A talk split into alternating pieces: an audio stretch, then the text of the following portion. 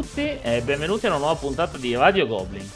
Siamo qui di ritorno con la Goblin Parade e abbiamo nuovamente due classifiche, una contro l'altra, una dagli anni 2000 e una dagli anni 2010.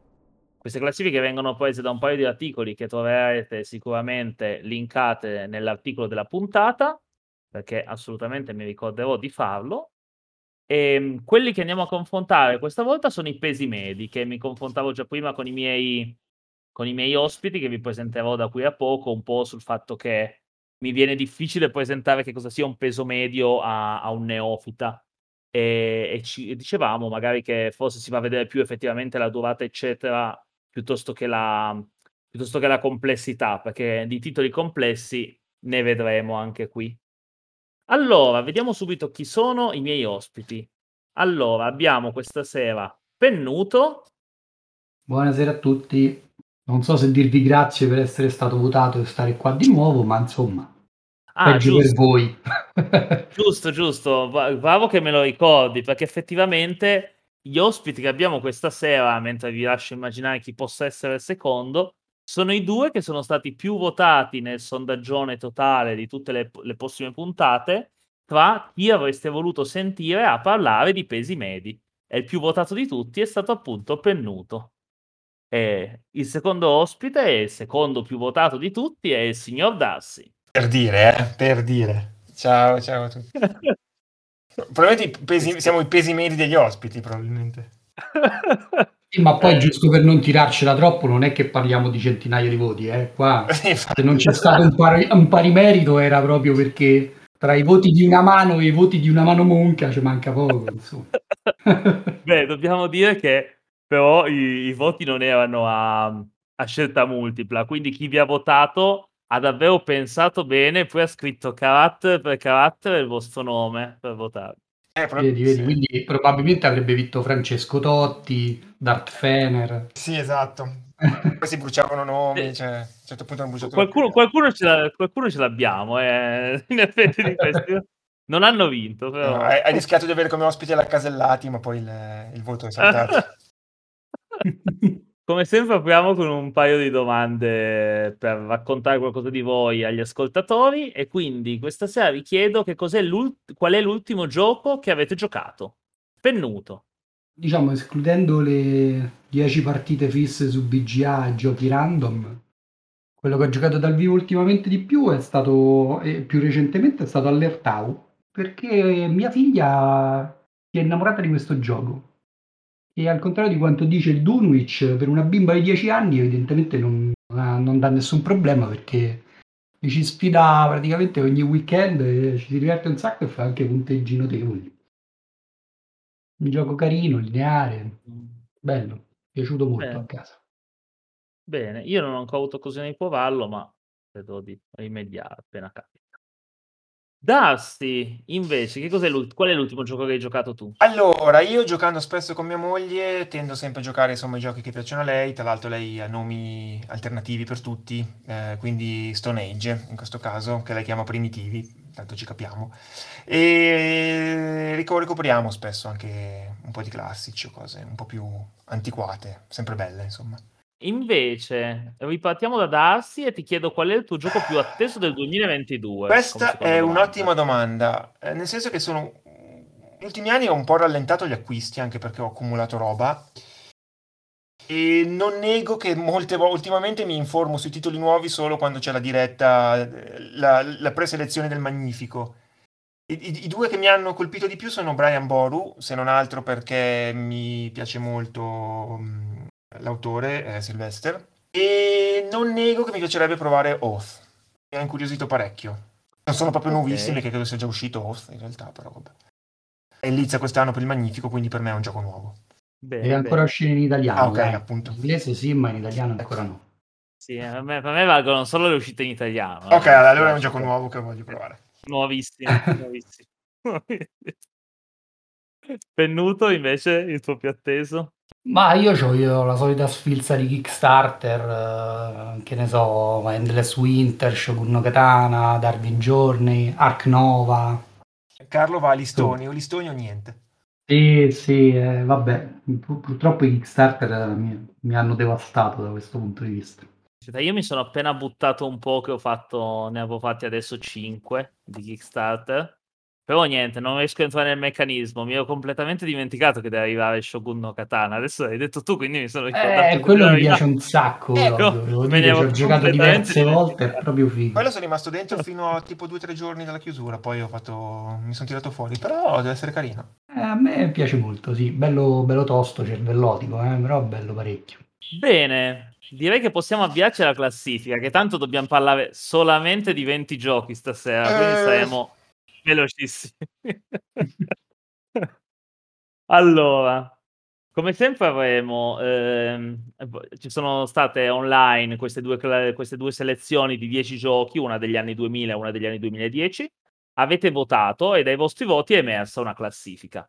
Adesso presentiamo uno alla volta, posizione per posizione, dalla decima alla prima, tutti gli accoppiamenti di giochi, uno degli anni 2000 contro uno degli anni 2010 e i nostri ospiti ci dicono due parole sui giochi e poi vanno a assegnare il loro punto a quello che secondo loro è il migliore. E vedremo a fine puntata qual è la decade che ci ha portato i migliori pesi medi.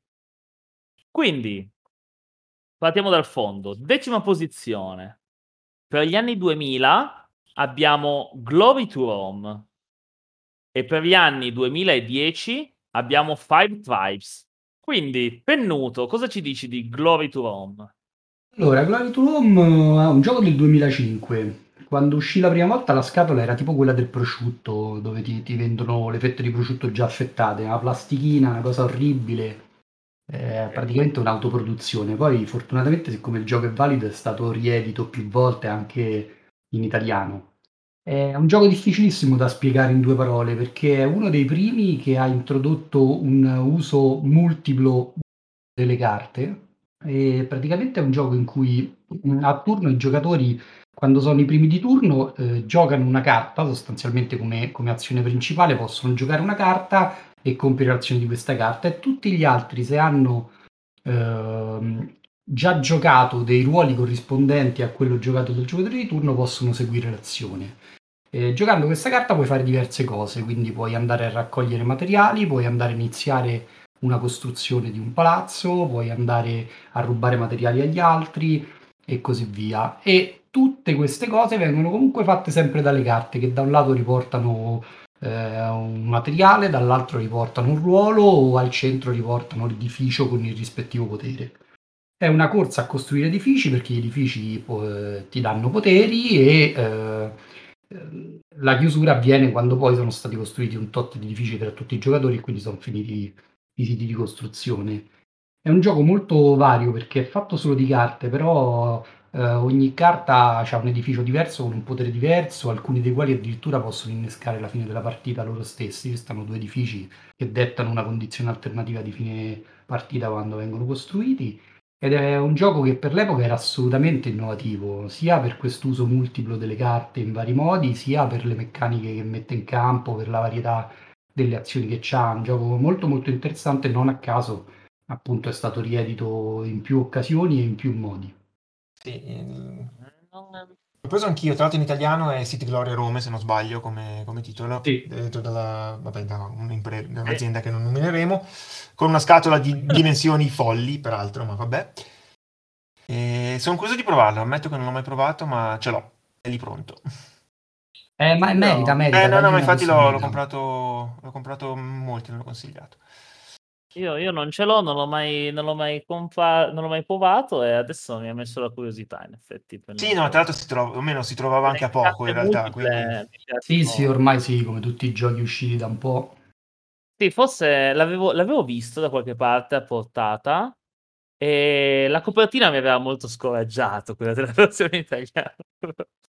Perché non hai visto quella originale della prima edizione. Ah. In confronto quella italiana è di una bellezza folgorante. Sempre fai di peggio, ok. Allora, invece, Darsi, cosa ci dici tu di Five Tribes allora, prima di venire ai voti? Five Tribes, eh, gioco di qualche anno fa, ovviamente, non mi ricordo l'anno, e di, oddio, di, ho un voto sull'autore, fai tutti, giusto? Vabbè, non importa. Eh, Five Tribes è un gioco eh, famigerato, nel senso che è spesso c- tirato in ballo quando si parla di paralisi d'analisi, non a torto. Eh, sostanzialmente eh, è un gioco basato sul Mancala, che è quella roba tipo Bantumi, quando c'erano i, Dassi, i ti interrompo, ti interrompo solo per dire che è Catala, Bruno Catala. Català, ho sbagliato, vabbè, era un, un, Bruno, un Bruno era. Va bene, va bene. Abbiamo... Coraggio Bruno, come dice. Esatto, vabbè, s- sempre Bruno era. E, ehm, vai, vai. In pratica c'è, una, c'è, un, c'è uno schema di 30, 30, tessere disposto in 6x5 sul tavolo. Eh, in ogni turno bisogna prima fare una specie di asta per aggiudicarsi l'ordine di turno Dopodiché bisogna, in ordine di turno, appunto, prendere tutti i meeple eh, su una tessera, lasciarne uno su una tessera adiacente e così via, finché l'ultimo non va posizionato su una tessera. A quel punto succedono due cose. Si risolve l'azione della, mm, propria della tessera finale, che può essere metti un cammello, costruisci un edificio, altre cose, vabbè, non, sto, non entro nei dettagli, e poi si risolve l'effetto del colore dell'omino che hai posizionato omini rossi ti permettono di uccidere, di togliere, eliminare un meeple eh, dal, dal, tabellone, quelli bianchi ti danno punti in vari modi, eccetera, eccetera. Quelli blu, se non mi sbaglio, ti danno delle monete, eccetera. È un gioco in cui capi, capite bene, se non l'avete mai provato, che la, la quantità di possibilità, da quale tessera partire, col mancala, dove arrivare, insomma, espone il gioco che pur valido a veramente a tempi che potrebbero diventare veramente eterni per il gioco che è, insomma. E da peso medio rischia di diventare veramente un, un cinghiale di proporzioni galattiche, da, mai più nella vita. È un gioco comunque che ha i suoi ammiratori, ecco. un gioco sicuramente valido. E Dusty, dimmi tu quindi, tra Glory to Rome e Five Tribes, dove vuoi darlo il tuo punto? Allora, eh, per correttezza dico che la, di, di, questi due non ho provato né uno né l'altro, quindi sono ad armi pari. Uno non l'ho provato volontariamente, Five Tribes, perché no, io ho paralisi di analisi anche no. L'altro sì, non, non, vedo l'ora di provarlo perché appunto ce l'ho e il mio voto va così in maniera del tutto eh, dall'alto della mia esperienza e con, e con altissima cognizione di causa, come detto, va Glory to Rome. Ma eh, giustamente i nostri ascoltatori si ti hanno messo qui a giudicare. Ma infatti, cioè, perché, cioè, è perché ne so, cioè, perché ne so. Pennuto. Io ho giocato tutti e due, eh, non di recente nessuno dei due, a dire la verità, però ho giocato tutti e due. E, mm, Five Tribes non mi ha mai conquistato perché è molto freddo, molto calcoloso in effetti, eh, però devo dire che è un ottimo German di quella fascia, insomma, dei giochi sì, sì, come, come ho detto, uh, appunto, di questo genere. Suo, al suo pubblico di appassionati, è un gioco che piace molto. Esatto. Secondo me Glory to Rome è superiore, soprattutto perché ha più idee, all'epoca è stato molto innovativo, ha quest'uso delle carte eccellente, quindi il mio voto va a Glory to Rome, diciamo al di là dei miei gusti personali, soprattutto per l'inventiva e l'innovazione che ha portato. Ok, 2-0 per gli anni 2000, quindi. E andiamo alla nona posizione. Alla nona posizione abbiamo Principi di Firenze, contro Mac vs Minions. Di questi due ci parla di entrambi Pennuto, quindi parti da quello che preferisci e vediamo un po' tutti e due. Ah, vabbè, partiamo dall'antico, quindi da Principi di Firenze e poi andiamo a Mac vs Minion. Allora, Principi di Firenze è un grande classico, anche lui edito nel 2000, ma riedito poi con una versione nuova, con migliori materiali, riedito una seconda volta in italiano con la versione deluxe, che ha avuto qualche problema di scatolamento, ma insomma aveva materiali pregevolissimi. È un gioco veramente interessante, è un gioco da 2 a 5 giocatori che dura intorno all'ora, all'ora e mezza, di Kramer e dei fratelli Ulrich, non pronuncio sempre un po' così, perdonatemi. È un gioco che ha nella meccanica principale l'asta, perché a inizio turno la prima cosa che si fa è eh, mettere all'asta dei pezzi. Si pagheranno in fiorini e si otterranno questi pezzi che possono fare varie cose. Dopodiché c'è una specie di asta rialzo nella nuova versione, che nella vecchia non c'era, di sei personaggi che hanno dei poteri molto potenti e in cui praticamente se uno vuole accaparrarselo può scalzare il pezzo del giocatore che già aveva provato a prenderselo pagando di più, così via fino a che tutti non ottengono un personaggio e poi ogni giocatore avrà due azioni al suo turno. Lo scopo del gioco è comporre un puzzle con gli edifici e i parchi dentro la propria plancia personale e avere tutte le cose comprate all'asta o comprate durante la fase azioni per poi giocare delle, delle carte mestiere che daranno tanti più punti quanti più eh, pezzi si possiedono di ciò che il mestiere richiede. L'altra cosa interessante, al di là di questa meccanica di asta e di questo puzzle che devi fare, è che quando giochi questi mestieri fai un determinato punteggio. Dopodiché, nel momento in cui lo fai, lo segni sul tabellone, ma poi decidi quanti punti effettivamente prendere perché tutti i punti a cui rinunci ti danno fiorini per fare le aste successive. E questa scelta quindi è difficile e molto dolorosa. In più, alla fine di ogni turno, chi ha, fatto, ha calato il mestiere che vale di più ottiene anche un bonus di 3 punti. La meccanica scorre fluidissima, il gioco è interessante, è tosto, bisogna programmare le azioni per bene anche più turni avanti per decidere cosa comprare che si combini al meglio con la spesa più bassa, eh, con i mestieri che decidi di giocare, che hai in mano, insomma un gioco veramente molto interessante, non a caso è un grande classico ed è stato edito più volte. E bello, veramente, veramente un bel gioco. Come più recente, invece, andiamo a Mac vs Minion. Di Mac vs Minion, che è un gioco eh, del 2016 eh, che ha una pletora di auto- autori, Tiras, Saraswat, Librande, Ernst, Scantrell, non, non, li conosco francamente, si possono dire tante cose. La prima cosa da dire è che è bello, ma bello in modo assurdo esteticamente parlando. È un gioco che è stato edito dalla Riot Games, che è una casa editrice di videogiochi e che ha fatto questo gioco da tavolo per spingere, diciamo, il brand eh, a cui si rifà questo titolo, ma l'ha fatto con dei materiali polli che ha, avrebbero dovuto avere un prezzo minimo doppio rispetto a quello a cui è stato venduto il gioco e comunque era venduto a una cifra notevole. È un, di una ricchezza incredibile, ha dozzine e dozzine di miniature dipinte, eh, carte stupende, illustrazioni fantastiche, eh, i classici token sono tutti in ferro, eh, in plastica lucida, cioè quintalate di materiali strepitosi. Ma soprattutto l'organizer migliore del mondo. Ah, sì, c'è un organizer a strati uno sopra l'altro bellissimo che anch'esso solo a vederlo ti fa brillare gli occhi. e si risolve poi in un gioco di programmazione azione tramite un, una riga di carte che devi posizionare a ogni turno in un tempo limitato, cooperativo a scenari, in cui ogni scenario ti dirà cosa fare, in cui i giocatori devono con i loro mech che comandano su questa plancia quadrettata svolgere la loro missione cercando di difendersi dalle tonnellate di minion che entrano ogni turno e che li attaccano. Quindi dovranno blastare minion e svolgere la missione di turno e il gioco funziona benissimo, è divertentissimo, è ovviamente molto adrenalinico perché c'è anche la componente di programmazione eh, in poco tempo eh, interessante, c'ha un sacco di meccaniche carine, quindi sebbene sia diciamo edito da una casa di videogiochi, il gioco è assolutamente validissimo e divertente. Molto tattico, molto caciarone, ma neanche banale perché la programmazione è tosta e bisogna cooperare benissimo tra tutti quanti per portare a casa la pelle. Bene, e quindi Pennuto, cosa ci dici tu? Principi o Mac? Ma guarda, eh, eh, se, se, si potesse dare mezzo voto a ognuno lo darei, nel senso che uno è un ottimo American divertente e cooperativo, l'altro è un ottimo German eh, di aste e, e pianificazione. Diciamo che io devo dare il mio voto a Principi di Firenze, uno perché è un capolavoro uh, da altri tempi e due perché è più nelle mie corde in quanto giocatore principalmente euro, anche se gioco di tutto. Però sono nel loro settore meritevoli entrambi moltissimo.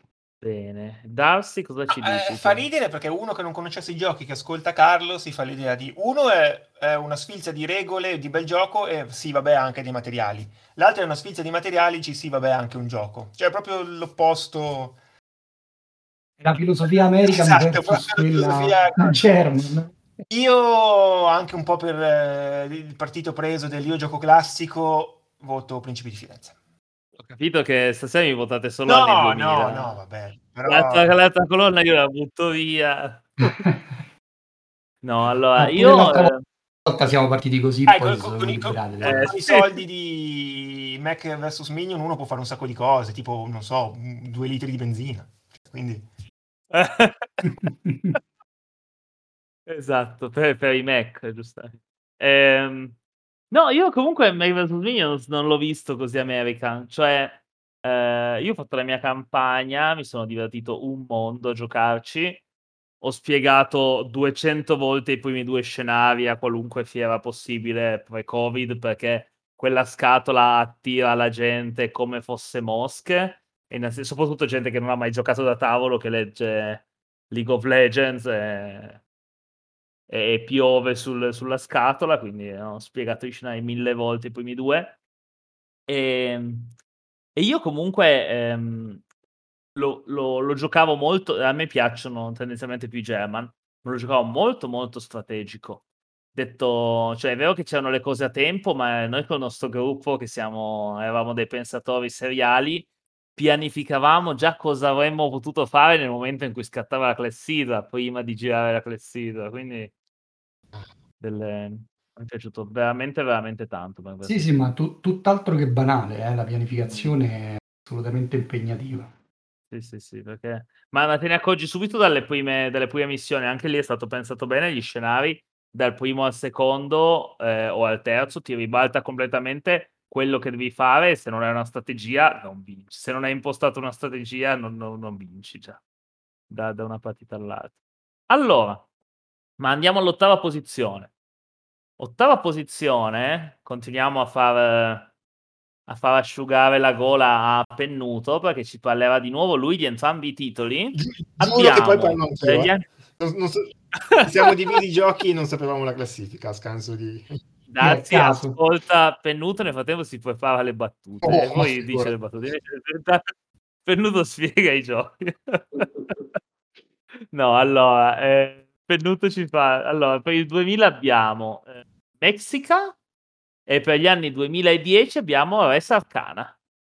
Oh, ecco, vedi, questa è un'ottima sfida. Allora, partiamo sempre da- dall'antico, così, solo per, in- per l'ordine cronologico. Mexic è un gioco di Kisling e Kramer, e già, diciamo, ho detto tutto. Fa parte della trilogia Mexica, Java e Tikal, eh, la trilogia delle maschere cosiddetta.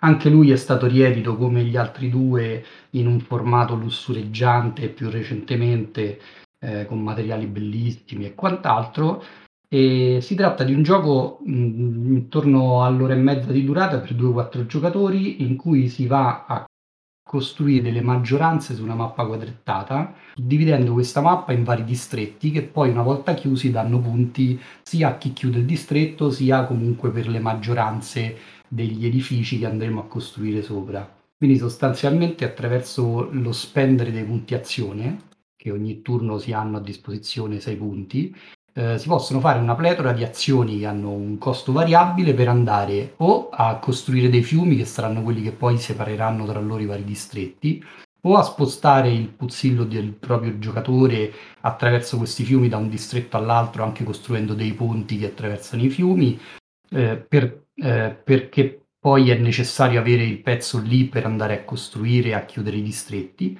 oppure a costruire appunto tipicamente queste eh, piramidi, eh, non mi ricordo se azteche, mi pare, ehm, su questi distretti.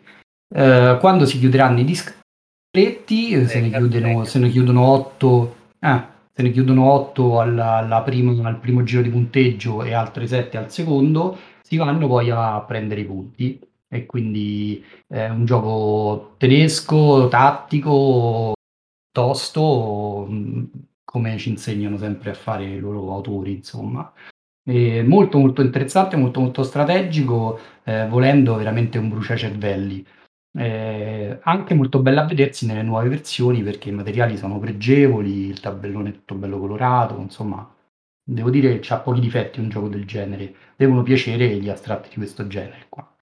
E niente, questo diciamo per quanto riguarda Mexica. Uh, dall'altra parte abbiamo Res Arcana. Allora, Res Arcana è un gioco recente, un gioco del 2019, quindi molto recente, e che um, è anche in italiano e ha pochissimi materiali, ma molto pregevoli nella, nella, sua edizione, perché la scatola è piccolina, ma contiene un sacco di roba e anche molto carina a vedersi. E, ed è un gioco sostanzialmente di carte, c'ha qualche carta e qualche token che alla fine è come fosse una carta più spessa sostanzialmente, in cui eh, si fa una corsa a raggiungere 10 punti vittoria. Il primo che li raggiunge chiude la partita e poi vince chi ce n'ha di più. E eh, nel proprio turno sostanzialmente i giocatori hanno a disposizione un, un mago che ha un potere speciale asimmetrico, un oggetto magico che cambia ogni volta che passi prendendone uno di quelli a disposizione e perdendo quello che si aveva e che ti dà un piccolo potere e poi bisogna sostanzialmente gestire delle risorse per andare a calare le carte che si hanno in mano ogni carta poi ha un potere specifico e si possono anche comprare poi meraviglie o luoghi che danno altri poteri altri modi di fare punti è un gioco quindi tutto di combo in cui ogni turno vai a tappare carte per prendere risorse, per poi spendere per comprare altre carte, per poi fare punti e così via. Un gioco di corsa ed è un gioco che secondo me ha la caratteristica eccezionale di essere proprio minimalista al massimo. Praticamente ogni partita si fanno 5-6 turni, non di più, e si vedono sì e no neanche tutte e otto le carte che si draftano all'inizio del proprio mazzo, perché si inizia con tre, poi se ne pesca una a turno e, e quindi con pochissimo, una manciata di carte, quattro segnalini, e eh, il gioco è profondissimo, si fanno delle combo fantastiche, gira che è una meraviglia. Veramente molto molto consigliato tra i giochi recenti. Eh sì, a me, io non ho ancora capito, faccio fatica, faccio fatica a vincere, cioè questa arcana, che niente, io mi faccio prendere dal momento Magic e, e non mi concentro sul vincere, voglio fare, voglio usare, voglio usare tutte le carte che ho visto nel draft, riuscire a creare le cose e nel frattempo gli altri vincono. Eh sì, perché è un gioco che poi alla fine ti invoglia a fare mille cose, ma non puoi mai perdere tempo. È un'azione che ti dà cose buone, se non serve a vincere è sprecata. Eh sì. E quindi, Pennuto, tra Mexica e Res Arcana, che mi dici? Guarda, questa volta do il punto a Res Arcana, perché è un capolavoro di game design, di minimalismo e profondità mi piace da morire. Ok, allora assegniamo un punto per Res Arcana. Darsi, tu come, cosa ne pensi di questi due? Allora, qui bisogna fare anche una parentesi. Ehm, questa, mm, ne parlerò dopo anche con alcuni dei miei titoli, un po' questa mania dell'edizione nuova ultra pompata, che vabbè. Mexica era un gioco che mi aveva interessato molto all'uscita dell'edizione nuova, ma poi ho, come dire, ho declinato l'offerta. Eh, l'altro non lo conosco, dico la verità.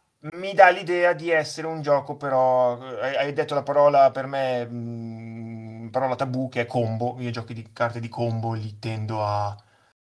a non a evitare, però difficilmente fanno breccia nel, mi fanno breccia, insomma, nel, questo è proprio solo combo. Eh, infatti.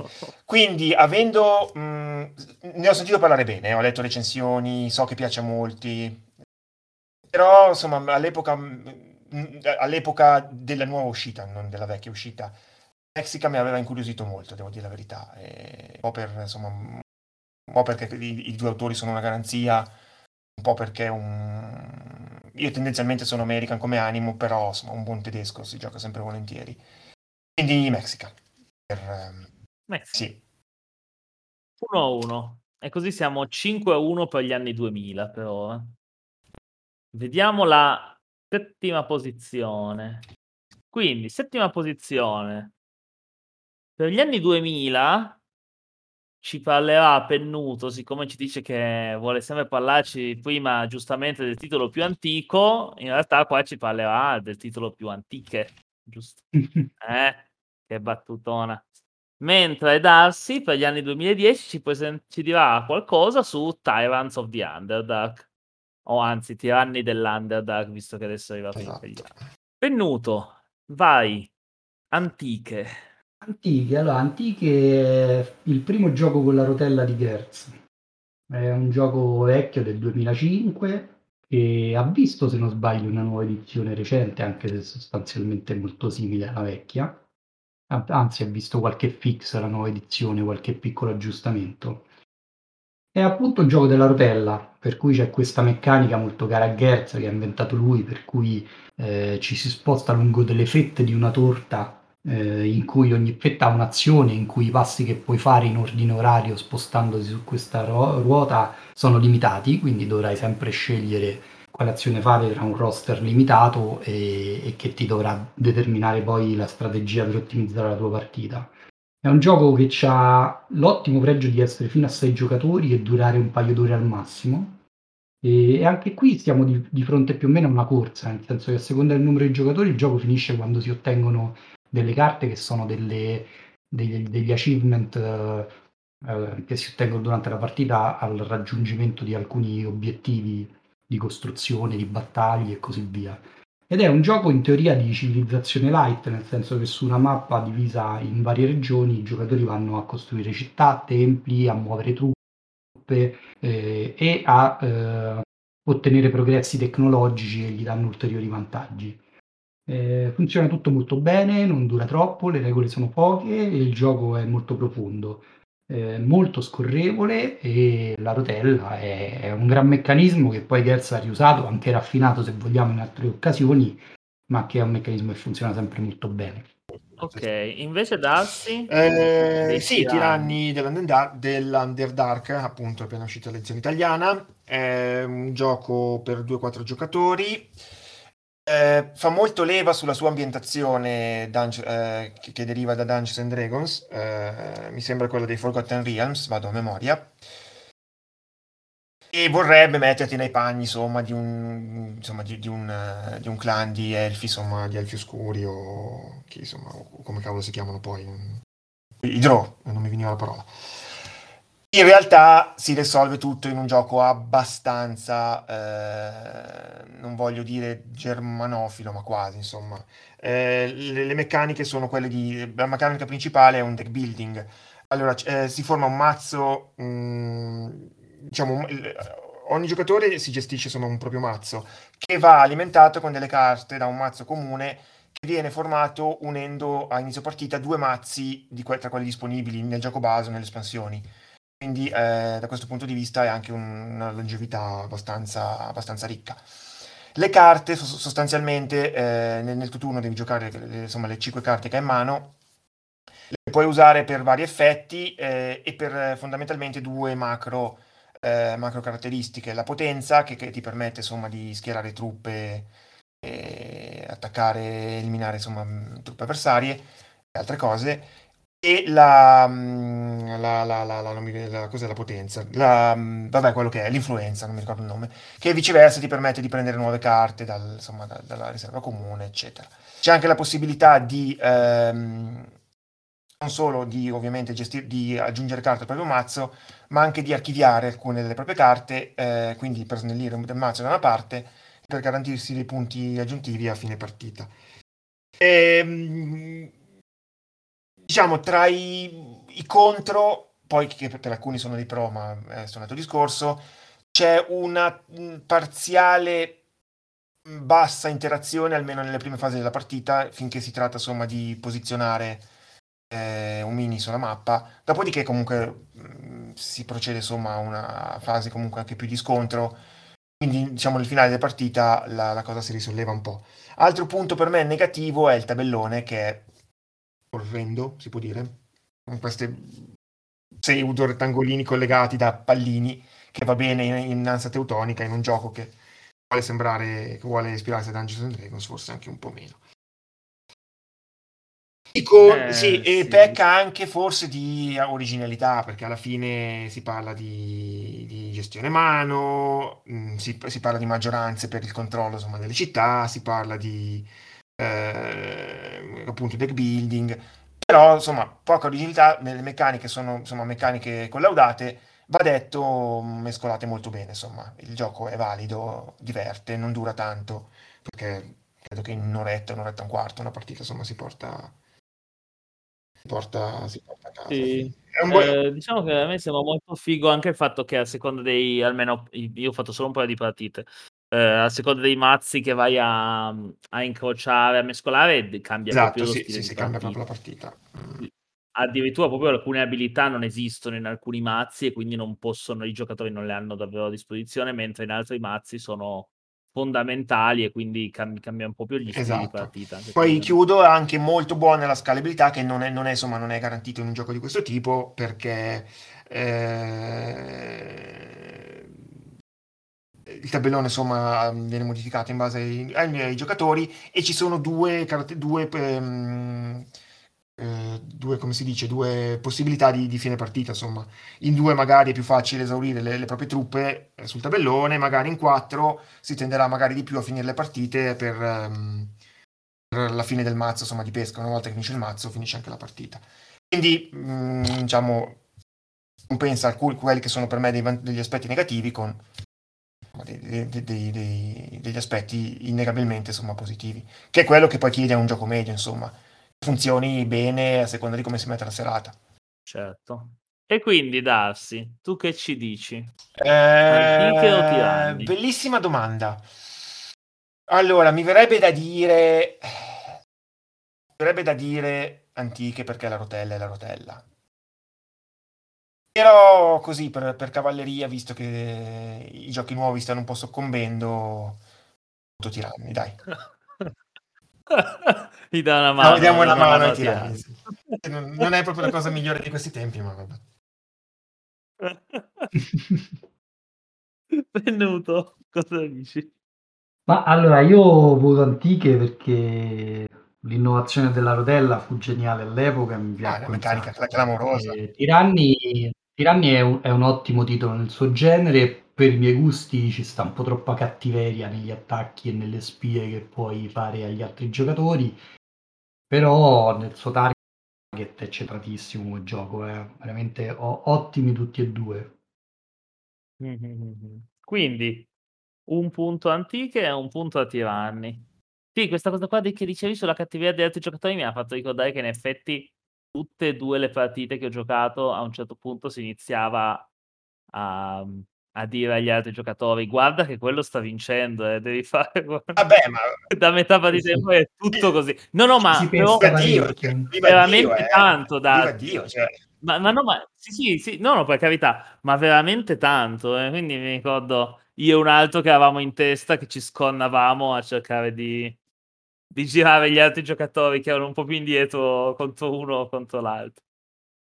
Ehm, ok, quindi siamo 6 a 2 per gli anni 2000, ma siamo, non siamo ancora neanche a metà classifica, quindi di speranze di recupero ce ne sono. No, conoscendo i titoli in gioco allora, non ce ne sono, però vabbè. Non ce ne sono. vediamo, vediamo. Adesso, adesso parla un po' Darsi che Pennuto deve riprendersi un po'. Quindi, sesta posizione abbiamo per gli anni 2000 Notre Dame contro per gli anni 2010 Steven and Dale. Benissimo. Allora, Notre Dame.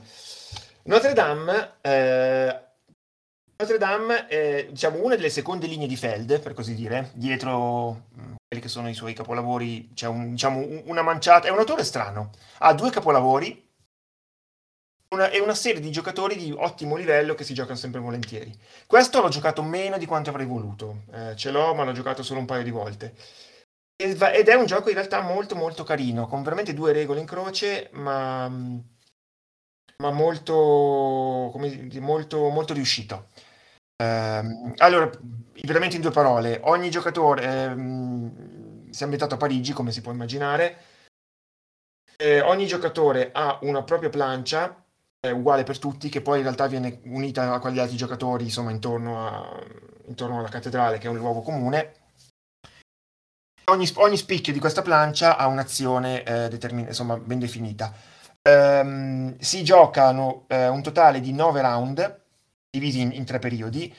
In ogni periodo si giocano 3 round ehm, e si pescano tre carte dal proprio mazzo. Se ne sceglie una, che simboleggia una delle azioni disponibili, si passano le altre due al, a, al giocatore a fianco, così via in draft.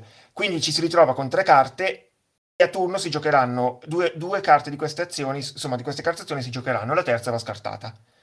Quindi eh, si, si, selezionano tre carte, ma se ne giocheranno solo due. Le azioni, eh, vabbè, adesso non entro ovviamente nei dettagli, comunque consentono di, per esempio, guadagnare di, di, posizionare dei cubetti influenza sul tabellone, mh, mm, permettendo di avere, per esempio, le, le azioni sempre più forti man mano che aggiungi cubetti. Per esempio, c'è la banca che ti permette di avere eh, monete d'oro nel numero di cubetti presenti sopra, sopra lo spicchio della banca, insomma, e così via. Una delle azioni permette di andare a posizionare influenza e monete nel, nello spazio centrale, eh, che è Notre Dame. Quelli saranno cubetti alla fine persi, ma la maggioranza alla fine del, insomma, di ciascuna delle tre parti ti darà una, insomma, una rendita in punti. E L'ultimo spazio permette invece di andare a contrastare quello che è forse la cosa più divertente del gioco, che è il, il tracciato eh, dei ratti, il tracciato peste, insomma.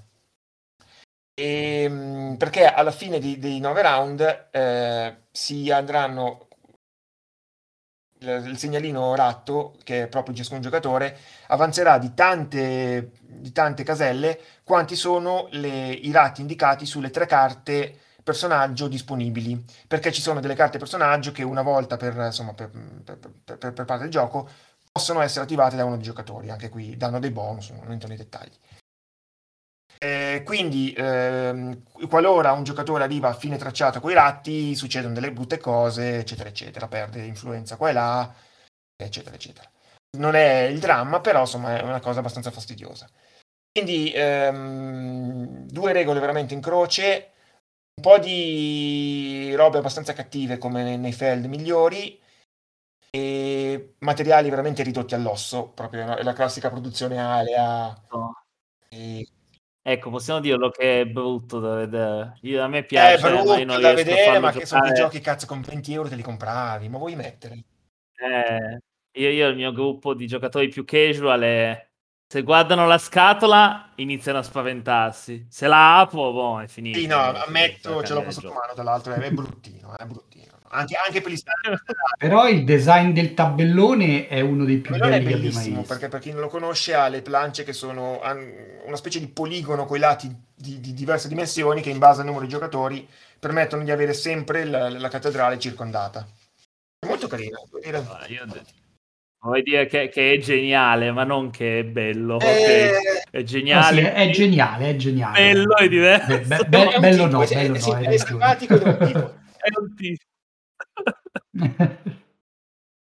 Invece, Even and Dale che... un'ambientazione zero, ah. cioè potrebbe essere anche ah. Santa Maria Novella o la chiesa di San Vittore del mio paese, è uguale. Invece, Even and Dale stavo dicendo che ehm, non mi ricordo dove dicevamo oggi sul fatto che io dovrei mettermi a comprare dei giochi anche se non arrivano in italiano. Even and Day potrebbe essere uno dei, di quelli che l'associazione di Moretta andrà a comprare anche in inglese perché ci siamo stufati di aspettare che lo portino in Sì, italiano. vabbè, ma eh, se, se, credo che a parte il titolo non abbia letteralmente una parola, adesso anche qui ho da memoria.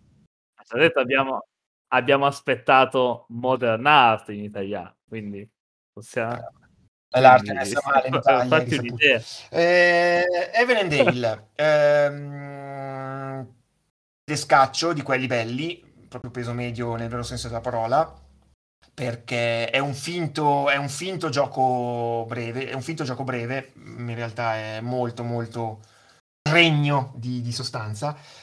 Eh, ogni gioco, anche qui ambientazione, vabbè, la, la dico, ma per, eh, serve soltanto per fare il gioco di parole del titolo. Ogni giocatore in persona un, insomma, guida un convento di, di, di, trappisti, di monaci trappisti che fanno la birra. E, um, il cuore del gioco è, è allora questa plancia, ehm, il, insomma, i campi insomma, del, del, proprio convento, metà di questi sono al sole, metà sono all'ombra. Questo perché è possibile andare a comprare a un prezzo folle eh, dei gettoni disponibili lungo un tracciato comune ehm, pagandoli doppio si possono mettere all'ombra, al, al sole dove produrranno, pagandoli all'ombra, invece eh, pagandoli al loro prezzo normale si mettono all'ombra dove non produrranno ma consentiranno di avere soldi. E quindi è tutto un equilibrio insomma, tra eh, produzione e, e, sostentamento economico che in questo gioco, soprattutto le prime partite, è tutt'altro che facile. Dicevo che c'è questo tabellone centrale dove i giocatori fanno un numero prestabilito di giri, quindi eh, si può scegliere insomma, di andare di muovere il proprio segnalino sul, di quanto si vuole, tenendo però presente che una volta passata un, una, una, una, casella, fino al turno successivo, ammesso che rimanga lì ancora qualcosa, non, eh, non, non si potrà tornare, insomma. Quindi è, è un gioco veramente di, eh, in cui questo eh, oltre a tutti gli aspetti gestionali, c'è anche da tenere insomma, sotto controllo il, quello che si vuole fare, perché quello che si vuole fare è poco, o meglio, quello che si vuole fare è tanto, quello che si può fare è molto poco. E poi vabbè c'è tutta una cascata di bonus attivabili, i, i frati che attivano altri frati, eh, le produzioni attivate da dei gettoni viola sulla, sulla plancia che sono più ambiti del, qualsiasi cosa credo che esista sul mondo eccetera eccetera ehm, non mi dilungo sul gioco anche perché è difficile da spiegare in due parole così l'ho fatto malissimo peraltro mi perdonatemi la cosa peculiare del gioco eh, questo invece mi, mi, spendo un minuto è il sistema di punteggio perché con le produzioni delle, delle tessere che sono di 5 o 4 5 colori diversi che sarebbero vabbè, gli elementi per la birra l'acqua il luppolo eccetera eccetera si muovono eh, dei, dei segnapunti del relativo colore. Fine partita, eh, e, e c'è altri bonus invece in partita che permettono di muovere invece il mastro birraio sullo stesso tracciato. Fine partita, il mas- dove è arrivato il mastro birraio ti permette di sbloccare un, un, un rapporto di um, un rapporto, insomma, di, di un, un, tasso di cambio. Questo tasso di cambio ti dice, per esempio 3-1, ti dice che eh, arretrando con i tuoi segnalini delle risorse di per esempio tre caselle puoi avanzare di uno quello più arretrato andare avanti finché eh, non, hai più movimenti liberi. Quindi eh, sostanzialmente quando avrai cercato di avvicinare tutti e cinque i segnalini. A quel punto il quinto sarà quello che determinerà il tuo punteggio. Andrà poi a essere moltiplicato per un altro fattore di che dipende sempre dal nostro biraio eccetera eccetera. Morale della favola è facilissimo alle prime partite a me è successo anche le, anche le seconde anche le terze. Finire, ma io faccio schifo, finire a zero punti. Eh, è una cosa che può per le gambe, però ci sta, insomma, è un gioco molto molto punitivo. Eh, dunque, il voto. Um, come ho detto, Heaven, Heaven and Dale è un gioco molto carino, freddo come il peccato, ma veramente carino. Però Notre Dame ha il fascino di quelle, di quelle vecchie produzioni brutte, ma comunque molto divertenti. È un gioco veramente divertente. A me è riuscito. Non sono, tu, non sono tutti, entrambi sono giochi che non giocherei tutte le sere per motivi diversi. Probabilmente come gioco in sé è migliore Venendale. Eh. Però se devo scegliere in questo momento di giocarne uno dei due, probabilmente potrei Notre Dame. Quindi Notre Dame. Tra l'altro, Dassi, non era così difficile trovare il nome italiano per Venendale che sarebbe chiaramente il bere ed il male. Però, venuto a... quale dici tu? Notre Dame e Evil cosa ne Ma pensi? Allora, a me quale piacciono vorrei? molto tutti e due. Notre Dame l'ho giocato e stragiocato quando uscì perché durava poco, era semplice, ma era interessante, strategico. Anzi, quasi la, l'avevo esaurito al tempo perché sapevo benissimo cosa giocare ogni momento della partita. E per quanto lo giocai. Eh, Everdale pure è veramente delizioso, si gioca bene, c'ha il sistema di punteggio che spaventa un po', ma dopo le prime partite capisci come funziona e riesci più o meno a impostare la tua partita. C'ha la meccanica delle azioni alla Tokaido per cui muove chi sta dietro e può scegliere se andare molto avanti e fare poche azioni ma prendere le cose migliori oppure rimanere indietro e prendere quello che resta. E non lo so, forse Forse alla fine il mio voto va a Evendale perché c'ha qualche idea veramente nuova che non si è vista in altri giochi, è amalgamato molto bene, poi si fa la birra.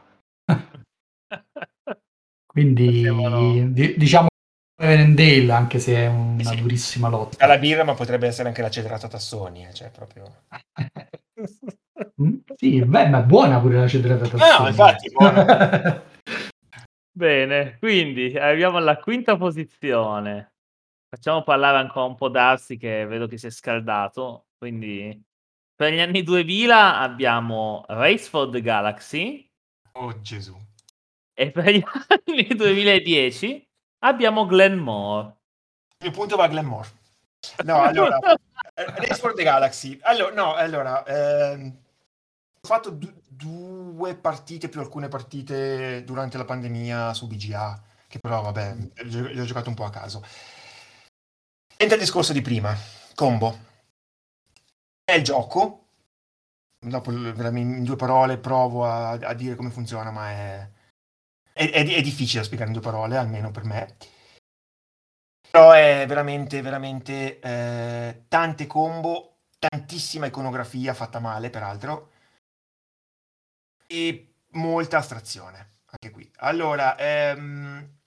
io mi ricordo che ho provato a... È un gioco che vorrei provare, ma non ho ancora avuto occasione. Mi è capitato un po' su BGA, un po' ehm, dal vivo, di ritrovarmi la copia sotto mano, ma senza qualcuno che lo sapesse già e che me lo spiegasse. E niente, ho provato a iniziare a guardare come si giocava e poi ho desistito. Ah, io l'ho giocato, me l'hanno spiegato anche sì. bene. L'avevo giocato la prima volta, mi sembra, con Mika e Mariano. Eh, no, no, ma dicevo proprio del, dell'iconografia che... Ah, l'iconografia è terrificante. Scoraggiava eh, proprio. Ah, lo, mi, mi scoraggiava. Di là di essere, di essere eh, poco intuitiva, è proprio brutta. È proprio brutta. Comunque, vabbè, eh, si hanno delle carte in mano, le carte hanno, rappresentano o dei pianeti o delle tecnologie, fondamentalmente, e sono tutte attivabili in una determinata fase della partita. Cosa sono queste fasi? Del, del, del, round? Cosa sono queste fasi? Eh, in una mano separata ogni giocatore ha una serie di carte eh, di carte azione numerate dalla prima azione che mi sembra l'esplorazione via via tutte le altre, commercio eccetera. Si giocano eh, una o due carte, forse dipende dal numero di giocatori, questo non me lo ricordo, eh, segretamente si gioca la carta del, dell'azione della fase in cui si vuole fare quel round. Dopodiché si risolvono in ordine, quindi se nessuno ha giocato la fase 1 si, si passa direttamente alla fase 2, altrimenti si, tutti i giocatori giocano per esempio la fase di commercio e così via, finché tutte le fasi sono state giocate. Dopodiché queste carte possono essere giocate, insomma, eh, intanto pagandone il costo. Il costo non è eh, nient'altro che ehm, un, un, certo numero di carte da scartare dalla propria mano. Quindi più una carta è forte, più carte richiede da scartare dalla propria mano. E alla fine poi si, si risolve tutto in, un, in, un'enorme quantità di, di, combo, appunto di effetti. Ci sono i pianeti che si, eh, che si possono conquistare con la forza militare, eh, sommando tutti i bonus delle tue carte militari. Eh, ci sono i pianeti che producono delle risorse, le risorse sono sempre carte del mazzo utilizzate sul dorso che possono essere insomma, mh, posizionate sotto una carta per indicare che quel pianeta ha prodotto risorse. Le risorse si possono spendere per attivare altre cose, eccetera, eccetera. Non entro nei dettagli, A perché è noioso, B perché non mi ricordo. La partita finisce quando un giocatore arriva a giocare 12 carte, 12 o più carte, insomma, quello è l'ultimo round, alla fine vince che fa più punti. Uh, c'è pochina di interazione, un po' poca, ma a questo viene incontro la prima espansione che non ho provato, che è The Gathering Storm, se non mi sbaglio, che introduce delle, insomma, introduce delle meccaniche più, più interattive. Uh, in realtà ho per un certo periodo ho tenuto sotto controllo alcuni siti per comprare il gioco e l'espansione. In italiano sono diventati abbastanza introvabili, credo. Poi ho desistito in realtà, anche perché non è un gioco che mi fa impazzire. L'ho giocato volentieri, se trovo una buona occasione lo compro. Però è uno di quei giochi che, come dimostra la mia spiegazione perfetta, eh, almeno io tendo veramente a dimenticare dopo un po' di giorni che non ci gioco proprio per la sua natura di eh, molto legata a combo, eh, iconografia effetti vari. Um, gioco, sicuramente un bel gioco, eh, molto bella la, la, la, la, meccanica insomma, della scelta delle azioni nascoste che permettono appunto di in ogni round di, di, di effettuare solo alcune delle azioni disponibili, tra l'altro in varie varianti, per esempio l'esplorazione può essere fatta in modi diversi, puoi o scegliere di pescare più carte dal mazzo e tenertene, eh, tra cui tenertene una, oppure puoi, puoi, pescarne una in più e te ne tieni una in più, cioè quindi è, nel, nel, eh, hai un doppio livello insomma di, di possibilità insomma di decidere l'azione. Detto questo è, abbastanza, è veramente asettico, proprio abbastanza asettico per quanto mi riguarda. Ma vediamolo a confronto con un titolo con delle regole facili. Beh, confronto... era Glenmore, non mi ricordo più. Sì, sì, è Glenmore. Sì. Confronto con un capolavoro, vabbè. Eh, parlo della prima edizione, l'Alea, eh, anche perché la seconda mi sono rifiutato di comprarla. A, perché ho, ho la prima, B, perché col prezzo della seconda mi compro tre volte la, la prima. Io ho dovuto, io ho un appuntino. Io ho dovuto cercare la prima edizione eh, e avrei comprato la seconda, anche se costava un occhio della testa. Se solo ci fosse stata dentro la possibilità di giocare alla prima edizione. Quello, cioè, ma, ma, ma cioè, allora, mi sta bene spendere 80 se vuoi spendere 80 euro per gioco, ma dammi la possibilità di giocare. Li avrei, li avrei spesi. Eh, adesso col senno di poi, dopo averlo giocato con Mod, davvero li avrei spesi anche per l'edizione un po' più pimpata e con magari le opzioni per giocarlo un po' diverso. Però se non c'era dentro la prima edizione un po' mi dispiaceva. Ecco. Eh no, sì, che poi... È stata una scelta veramente scellerata quella di non poter far giocare anche la prima edizione. Sì, perché... Uh, sì, sì, perché oltre a fare i consueti piccoli, insomma, miglioramenti che spesso fanno le seconde edizioni, hanno veramente inserito una parte nuova, quella dei personaggi, che mancava totalmente dal gioco vecchio. Quindi è proprio un altro gioco. Io, non ho, ripeto, non ho provato la nuova, quindi non non entro nel merito. La vecchia, eh, la vecchia, vabbè, Alea, quindi sapete già di che morte morire per quanto riguarda i materiali, qui peggio del solito, perché le tessere sono veramente microscopiche, ma eh, eh, eh la cosa è, ha un senso perché essendo un piazzamento tessere, eh, il tuo villaggio, insomma, fossero state più grandi le tessere, tende a crescere insomma, in maniera abbastanza importante, specie a 5 giocatori, perché si può giocare fino in 5.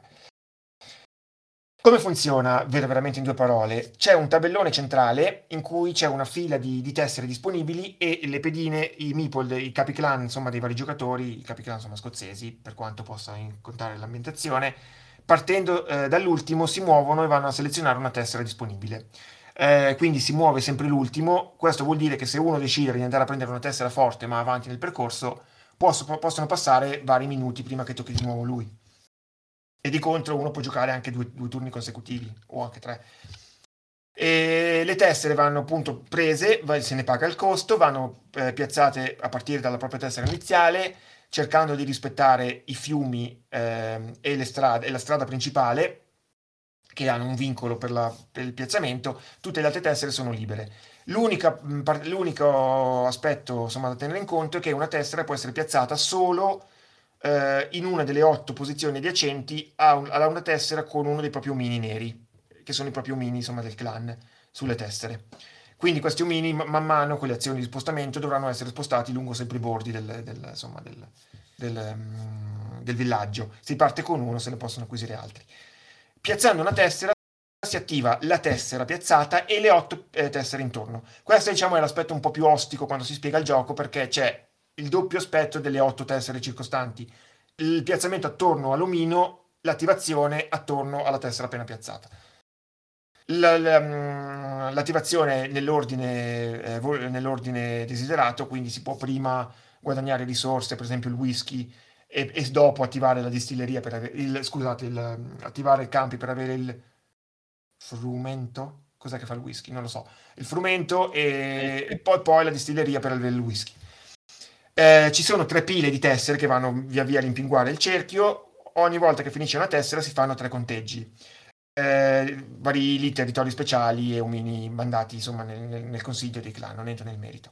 A fine partita la cosa interessante è che c'è un, un malus per chi ha più tessere rispetto agli altri, rispetto a chi ne ha di meno.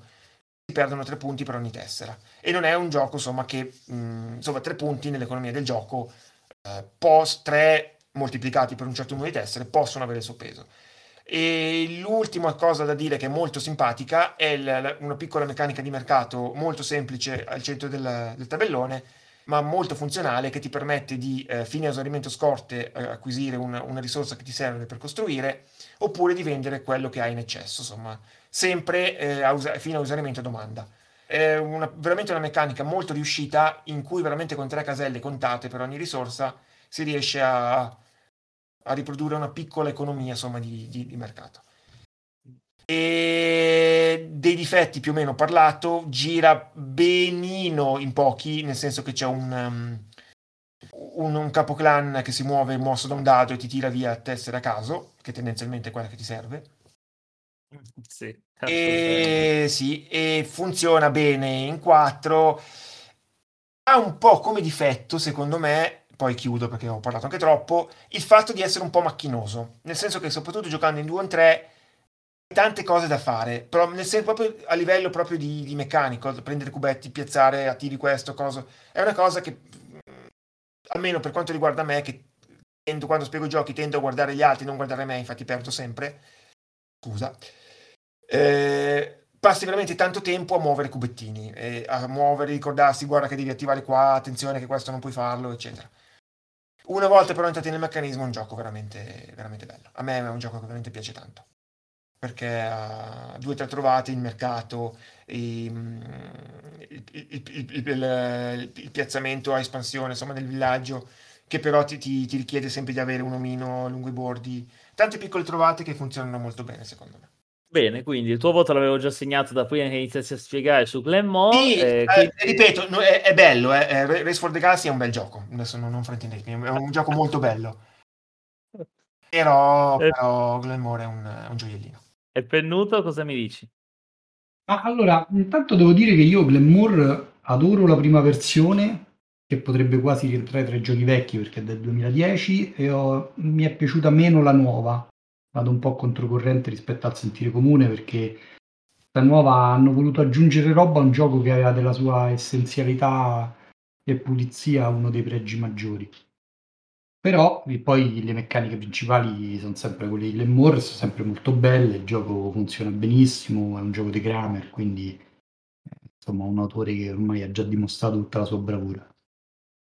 Però il mio voto va senza dubbio a Race for the Galaxy perché in assoluto forse Forse è il gioco di carte che preferisco in assoluto. È un gioco di combo, è un gioco ostico, c'ha mille icone, come dicevate, le regole non sono facili da assimilare, però poi ha, c'ha una profondità e una rigiocabilità mostruose. Io credo di averci fatto 300-400 partite, quindi sì, nulla da cosa. Io per me è, due... assolutamente fantastico. Questo punto... È un gioco, c'ha una curva d'apprendimento veramente difficile. Le prime partite soffri, soffri e basta. Devi capire, devi conoscere le carte, capire le strategie principali e poi allora inizi a pensare a ogni singola mossa, a incastrare tutto, quindi non è, non è semplice da apprezzare, mi rendo conto. Ok, quindi 1 a 1 e siamo a 8 punti per gli anni 2000 contro 4 punti per gli anni 2010. E arriviamo alla quarta posizione e abbiamo per gli anni 2000 Ansa Teutonica e per gli anni 10 The King is Dead. Pennuto, Cosa ci dici di Ansia Teutonica? Allora, Ansia Teutonica è un gioco bellissimo, un gioco di steading eh, in cui dobbiamo costruire rotte commerciali su una mappa che vede varie città collegate tra loro da questi uffici commerciali eh, che stanno diciamo lungo la via che le collega. E è un gioco freddo come il ghiaccio, nel senso che poi vai di fatto con le tue azioni a piazzare cubetti e dischetti su questi posti per poi chiudere una rotta una volta che hai solo i tuoi cubetti tra una città e l'altra a collegarle e questa chiusura della rotta darà punti, eh, darà poteri, eh, farà costruire uffici nelle città che possono determinare la fine della partita, insomma eh, ci stanno delle meccaniche molto semplici, alla fine puoi scegliere solo tra 5 azioni che di fatto sono piazzo cubetti, scalzo cubetti altrui per mettere i miei, sposto cubetti che ho già piazzato piuttosto che recuperare cubetti dalla riserva per poterli usare nelle azioni successive o piazzare chiudendo una rotta gli uffici nelle città. Però al netto di queste 5 azioni la profondità è assoluta, la strategia è profondissima e soprattutto un gioco di una cattiveria incredibile perché eh, la sua meccanica più interessante è il fatto che più di una volta ti troverai in partita a mettere cubetti dove non vuoi stare, semplicemente perché sai che ci vogliono andare gli altri e tutte le volte che qualcuno viene scalzato per essere sostituito dal cubo di un avversario, quel cubo che ti hanno levato si moltiplica in due o tre cubi a seconda che sia un cubo o un dischetto e si mettere nelle rotte vicine. Quindi di fatto tutte le volte che qualcuno ti caccia, tu guadagni piazzamenti sulla mappa gratuitamente. E questa meccanica fa sì che l'interazione è cattiva, è continua e si tende quasi più a dare fastidio agli altri per ottenerne benefici che a fare ciò che si vuole. E funziona benissimo, è un gioco bellissimo, dura poco, eh, da 2 a 5 giocatori, è stata fatta anche una big box eh, più recenti che contiene anche le due mappe che uscirono negli anni successivi che cambiano qualche regola e sono bellissime anche quelle. Un grande classico che adorano tutti quelli che amano i German a interazione forte. Sì, è un, gio- è un gioco che vorrei veramente giocare di più. Molto molto carino, sì. Io ho fatto una sola partita. Darsi invece, The King is Dead. King is Dead, eh, altro gioco che aveva appena rivisto la luce con una nuova edizione perché era diventata introvabile la prima barra seconda perché in realtà il gioco è a sua volta una eh, riproduzione del precedente King of Siam. Eh, l'autore è sempre Peter Sylvester, eh, già citato prima. Un gioco ingannevole, nel senso che lo spieghi, dici hai 8, car- hai 8 azioni e una manciata di cubetti, dura 40 minuti, in realtà sono le 40 minuti più impegnative della tua vita probabilmente.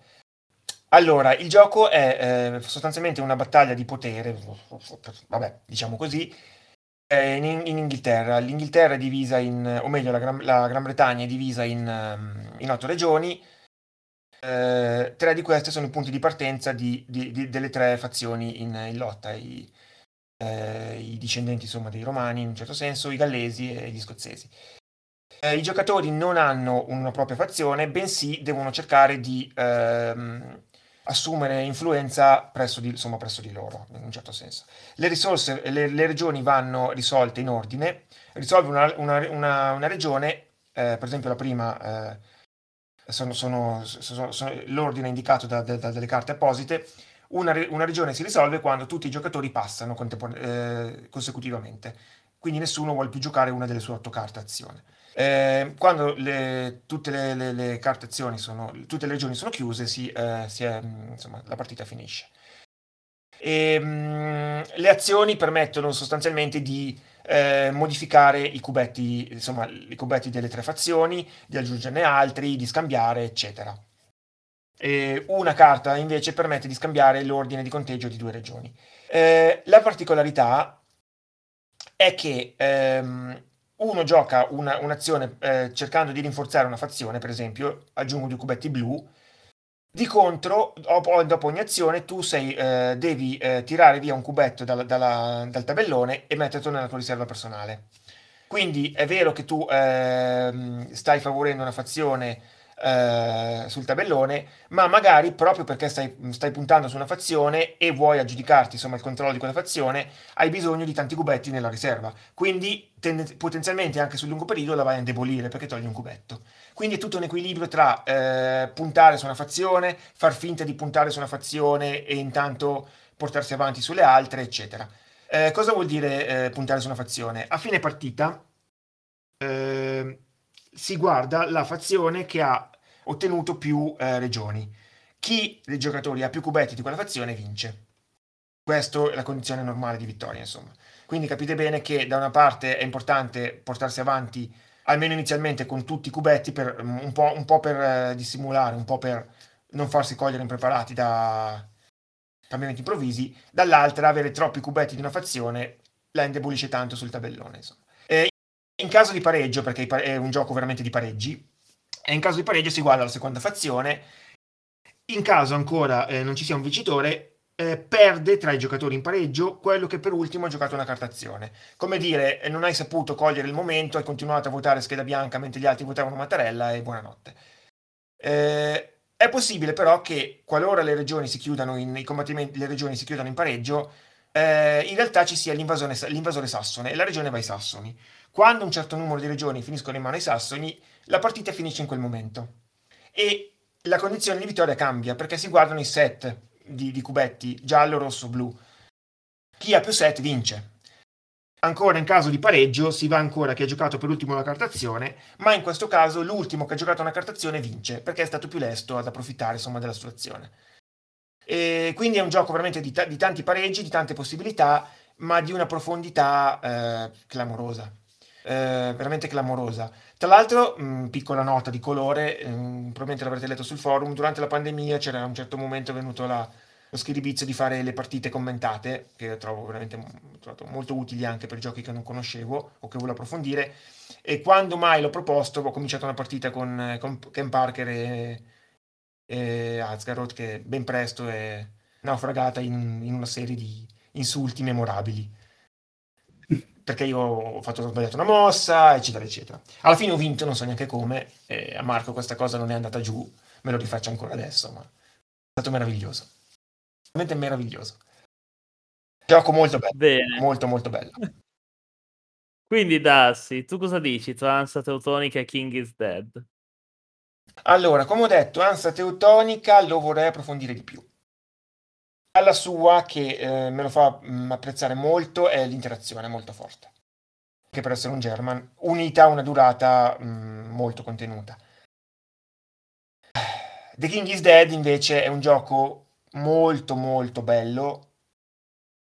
Ha tra l'altro mh, la particolarità di adattarsi, di cambiare completamente in base al numero di giocatori.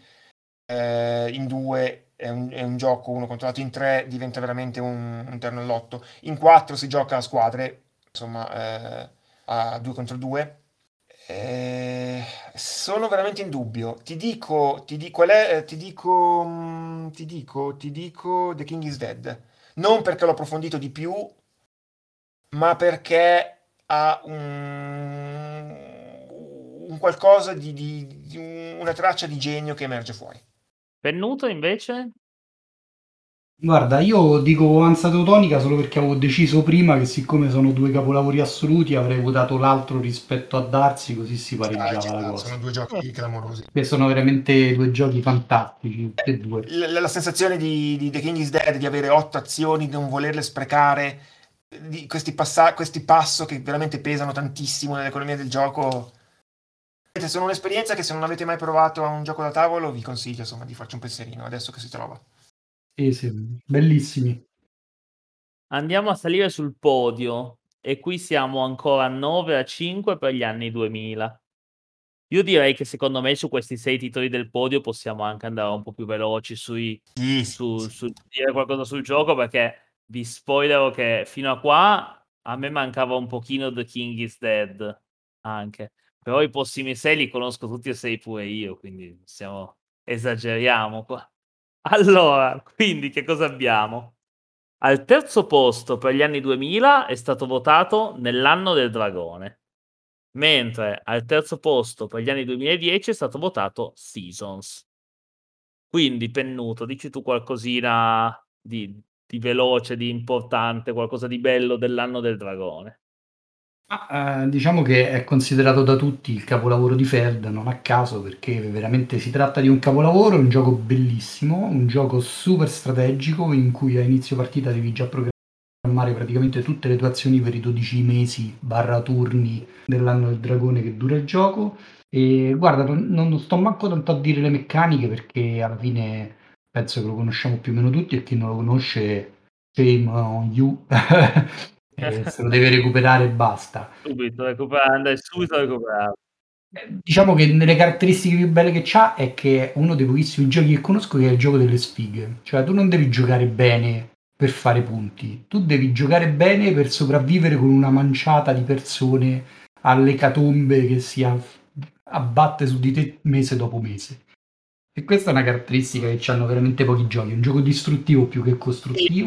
Detto che, scusa, scusa ti interrompo, va detto che è un, po', è un po' inverosimile, eh, perché dove lo trovi un anno che nello stesso anno hai carestie, pandemie, guerre e tasse?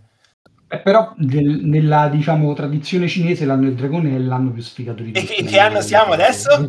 L'anno del dragone. esatto.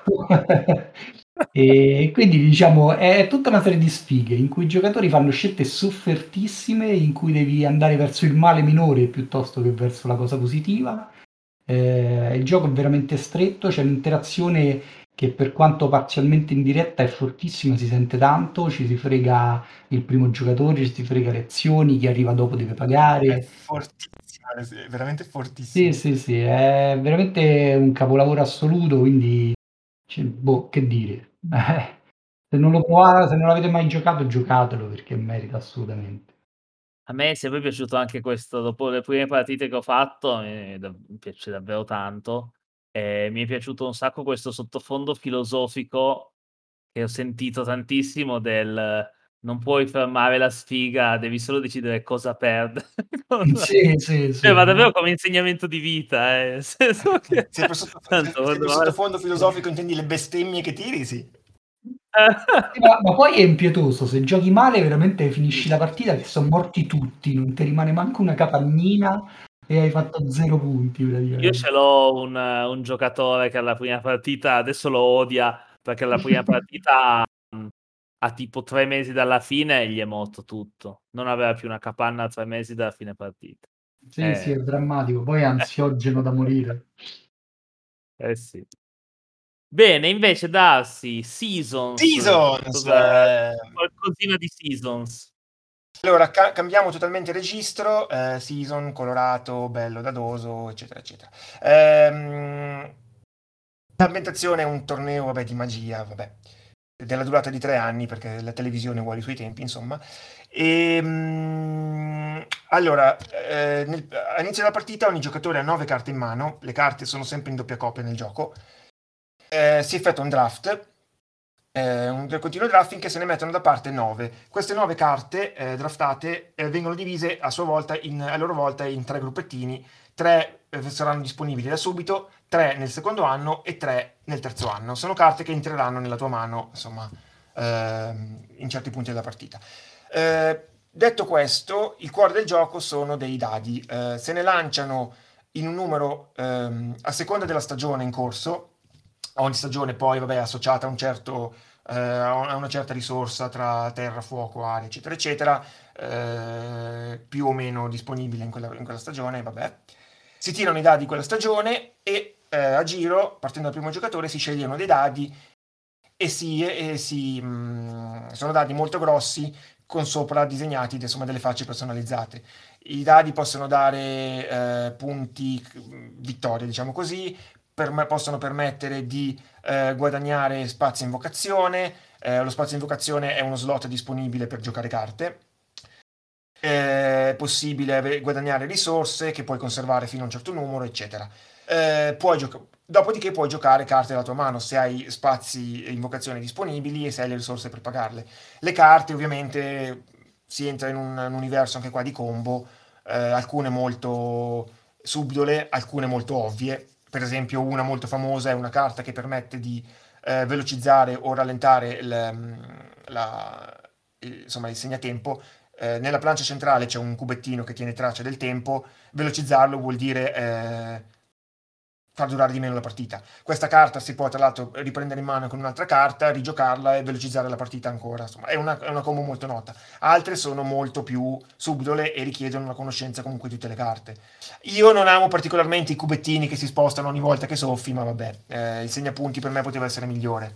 Eh, il segnapunti è un doppio cubettino, uno che tiene le decine e uno che tiene le unità, vabbè però sono cose personali. Insomma. Sì, è vero, forse quella è proprio la cosina un po' più Sì, quella è un po' bruttino. Fatto... Insomma, hanno fatto tanto belle le carte, potevano ingegnarsi un po' di più. Non importa. Gioco, tra l'altro, finalmente disponibile anche in italiano, dopo che per tanti anni era stato introvabile. Quindi, vabbè, mm, se vi capita, dateci un... quantomeno provatelo. Eh, bel gioco, mm, davvero un bel gioco, insomma, pensato bene. A suo modo un piccolo capolavoro, senza dubbio. Eh, con, scusa, sì, Postilla, devi, devi scegliere... Postilla, scusami, eh, ah, scalabilità pessimo. Giocateci in due perché altrimenti si allunga molto. I tempi d'attesa diventano anche abbastanza lunghi. In due è un, va un piacere. Quindi, okay. non mi ricordo qual era il primo, scusami. Gioco delle sfighe ah, o gioco delle stagioni coloratissime? Bella, ba- bella sfida anche qui. Seasons molto carino io ti dico gioco delle sfighe, perché raramente ho trovato in un gioco, quantomeno in un gioco eh, tendenzialmente insomma tedesco, per quanto possa, si possa definire tedesco un gioco così cattivo, una tensione, un'importanza veramente basilare del, dell'essere primo giocatore. Perché il meccanismo stesso insomma porta veramente a, a, a imprecare se, se, se ti rubano l'azione eh, che ti serviva a te. È una cosa che apprezzo tantissimo in un gioco.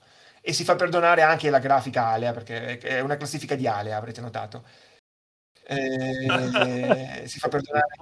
Sì, questa è particolarmente brutta. Il tabellone è veramente un, un tabellone, nel senso che è una tavola di compensato su cui appoggiare cose. E... Però bello. Però il mio voto va ancora una volta a Feld. Ok. Pennuto, tu cosa dici? Allora, a me Season piace, però ha due gravi difetti. Il primo l'ha detto anche Darsi, che non scala, cioè in 3-4 giocatori le partite sono eterne, tant'è vero che io la prima partita ce la feci in 4 e non ci vuole più giocare per anni. Poi mi convinsi che era un bel gioco da come ne parlavano gli altri, l'ho ripreso e lo rigiocai, effettivamente in due è un ottimo gioco, in più di due è drammatico.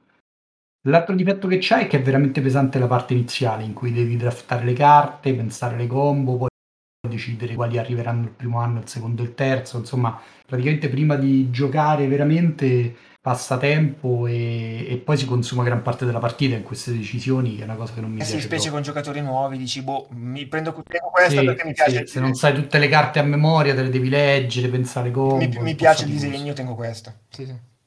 Sì, da, grafica strepitosa, l'esatto opposto dell'anno del dragone. E quindi comunque ecco il mio voto va all'anno del dragone che è un capolavoro assoluto e superiore per me da tutti i punti di vista, sebbene appunto Season sia un bel gioco. Ok, quindi 2-0 per Nell'anno del dragone. Andiamo al secondo posto. Al secondo posto abbiamo due titoli ancora più noti, azzarderei dire, perché abbiamo per gli anni 2000 Alta Tensione e per gli anni 2010 I Castelli della Borgogna. Darsi, dici due parole su ognuno dei due. Sì, eh, tra l'altro alta tensione e peso medio. Vabbè, parliamo. allora, queste, queste, queste, selezioni le ha fatte Axoth, quindi... Parliamone. Comunque, allora, parto... Scusa, eh, l'alta tensione è Castello della Borgogna, hai detto, giusto? Sì. Ok. Una, stasera una memoria veramente da pesce rosso. Allora, eh, parto, da, parto da Feld ancora, dai, stava parlando di Feld e di Alea, chiudiamo, chiudiamo il cerchio. Castello della Borgogna è l'altro gioco capolavoro di Feld per quanto mi riguarda. Eh, qualsiasi, cosa si, qualsiasi mh, mm, cosa si intenda per capolavoro eh, come dicevo anche in un articolo qualche tempo fa, eh, insieme appunto a, a, a Nano del Dragone. Castello della Borgogna è il classico gioco tattico. Eh, la strategia eh, è dimenticabilissima in questo gioco e di fatto non esiste. Eh, in ognuno dei cinque round bisogna andare a prendere eh, tessere, mh, produzione o bonus vari da un tabellone centrale e andare a piazzarle propria, sul proprio regno, sulla propria plancia personale, partendo, di forma esagonale, partendo dal castello di partenza, eh, da cui una parvenza di ambientazione che non esiste. Ehm, il gioco è un gestionale dadi, nel senso che in, in ogni turno si lanciano due dadi e i due dadi ottenuti eh, si, si fanno le azioni, che possono essere appunto prendere una tessera, piazzarla, vendere delle merci perché le, aggiungendo navi al insomma, ai, insomma, aggiungendo pezzi di fiume di navi alla tua plancia ottieni merci oppure ottenere dei lavoratori. I lavoratori sono dei modificatori di dato, insomma è la classica azione di ripiego che ogni tanto è costretti a fare. Dov'è la particolarità? La particolarità è intanto che bene o male hai sempre qualcosa da fare. Eh, soprattutto all'inizio le scelte possono essere anche abbastanza mm, sanguinose, nel senso che specialmente quando la plancia è piena le tessere che interessano sono tante, perché poi eh, oltre al, al, loro bonus ci sono il, proprio l'effetto della singola tessera, per esempio gli edifici ti possono far dare mm, vite d'oro, sono, vabbè, punti vittoria, ti possono dare, eh, permettere di giocare un'azione aggiuntiva, eccetera ma ti permettono anche di completare le regioni del tuo regno. Nel momento in cui vai a completare una regione di un colore, ottieni vabbè, dei punti che sono tanto, più a, tanto maggiori quanto prima chiudi l- lo spazio. Quindi diciamo questo è questo doppio livello di, di, punti vittoria. Parentesi, è un gioco in cui prendi punti vittoria anche solo respirando, quindi vabbè. Soprattutto se siete alle prime partite o se giocate con qualcuno che non vuole fare conti, sappiate che il vostro tempo lo passate a muovere pedine mentre gli altri giocano. E detto questo, eh, quindi bene o male c'è sempre qualcosa da fare. Ostilla il difetto che io trovo a questo gioco è che secondo me dura qualche turno di troppo. Mm, non so se avrei fatto il, i, round di un, di, un, di un, turno più corto, quindi 4 invece di 5, o addirittura avrei eliminato l'ultimo round. Perché arrivi veramente in fondo che fai un po' troppo. Cioè non, non hai quella sensazione, forse più recente in realtà, la classica coperta corta, che è una cosa che io apprezzo molto nei giochi. Qui la coperta è un, secondo me un po' troppo lunga ed è proprio il difetto che gli trovo. Detto questo, è un gioco di dadi, però si sente poco, onestamente, l'impatto del, della fortuna, anche perché oltre ai lavoratori c'è un meccanismo circolare per cui l'1 e il 6 sono... Ehm, intanto l'1 e il 6 sono eh, consecutivi, quindi un 6 può essere trasformato in 1 e viceversa, ma poi le, le, insomma, gli spazi da cui attingere le tessere sono eh, distribuiti appunto dall'1 al 6, quindi qualsiasi numero fondamentalmente ti dà qualcosa da fare. Sono rare le occasioni in cui dici veramente un 6 è meglio di un 1, veramente rare in questo gioco. E funziona bene, è una meccanica che Feld usa molto bene, anche in Bora Bora una bellissima meccanica di gestione dadi. E non gli trovo, a parte quello dell'essere troppo lungo, particolari difetti. Ok, non sarà il massimo dell'interazione. Ci si limita veramente a rubare qualche tessera che può interessare all'avversario. Però funziona bene. In due poi gira veramente bene. Tenderei a evitarlo in più di due giocatori perché si allunga molto. Tende a diventare un po' lungo per quello che offre. Poi, poi è un gioco che tendenzialmente piace molto anche a eventuali amiche o mogli, insomma. Mm.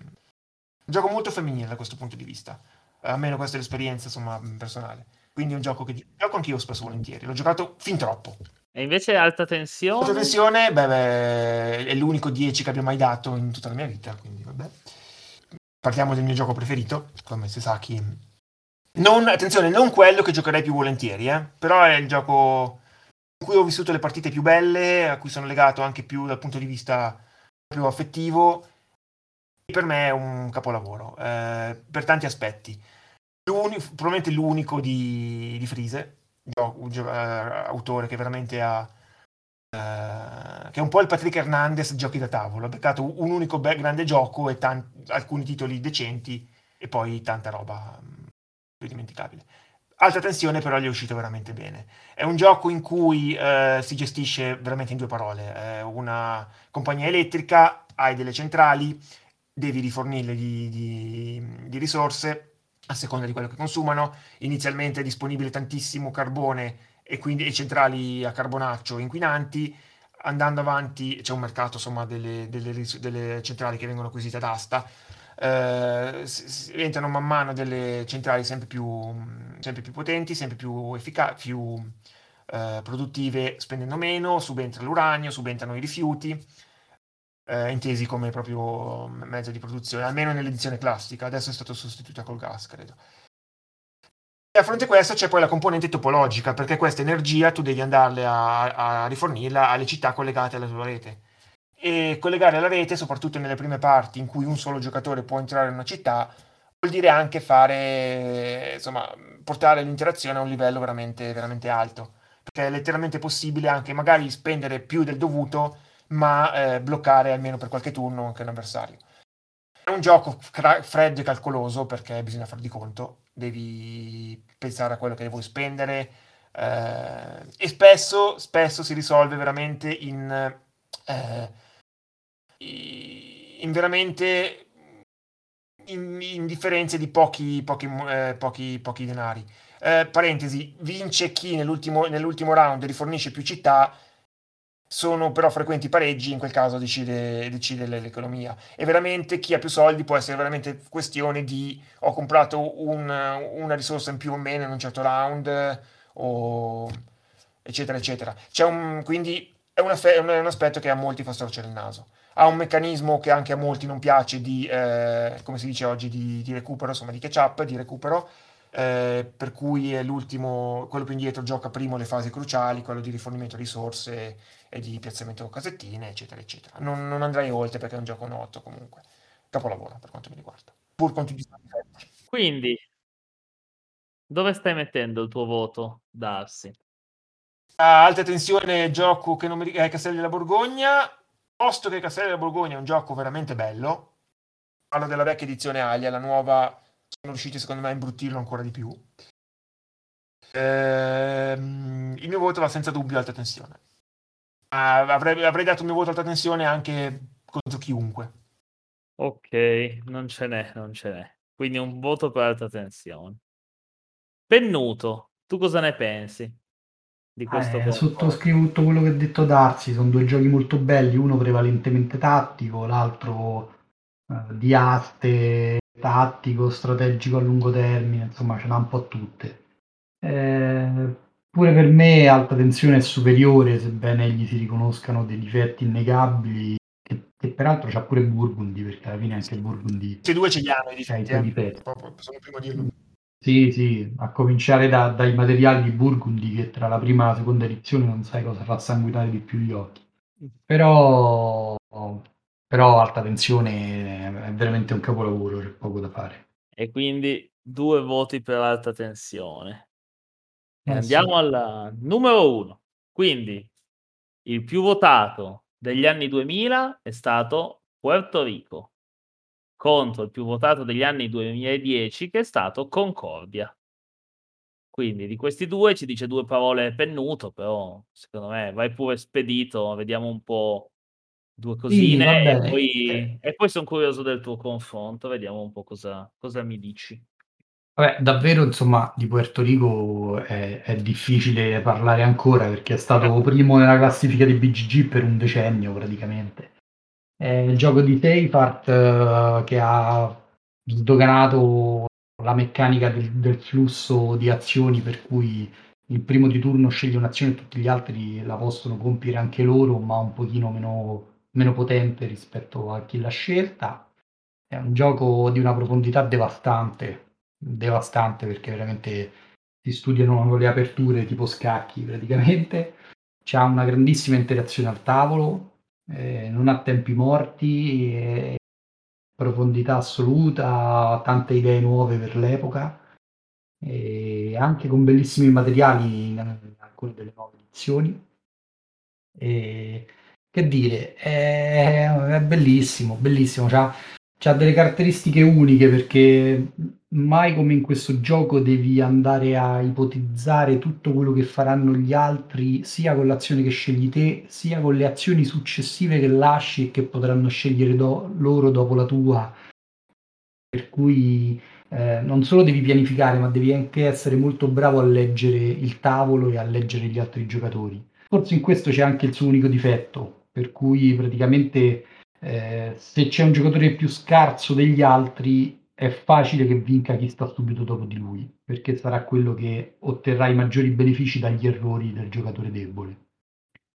E questo è forse l'unico difetto che si può dare a questo gioco, che veramente è qualcosa di fenomenale. Per l'epoca poi era una bomba atomica. Bello, bello, bello, bello.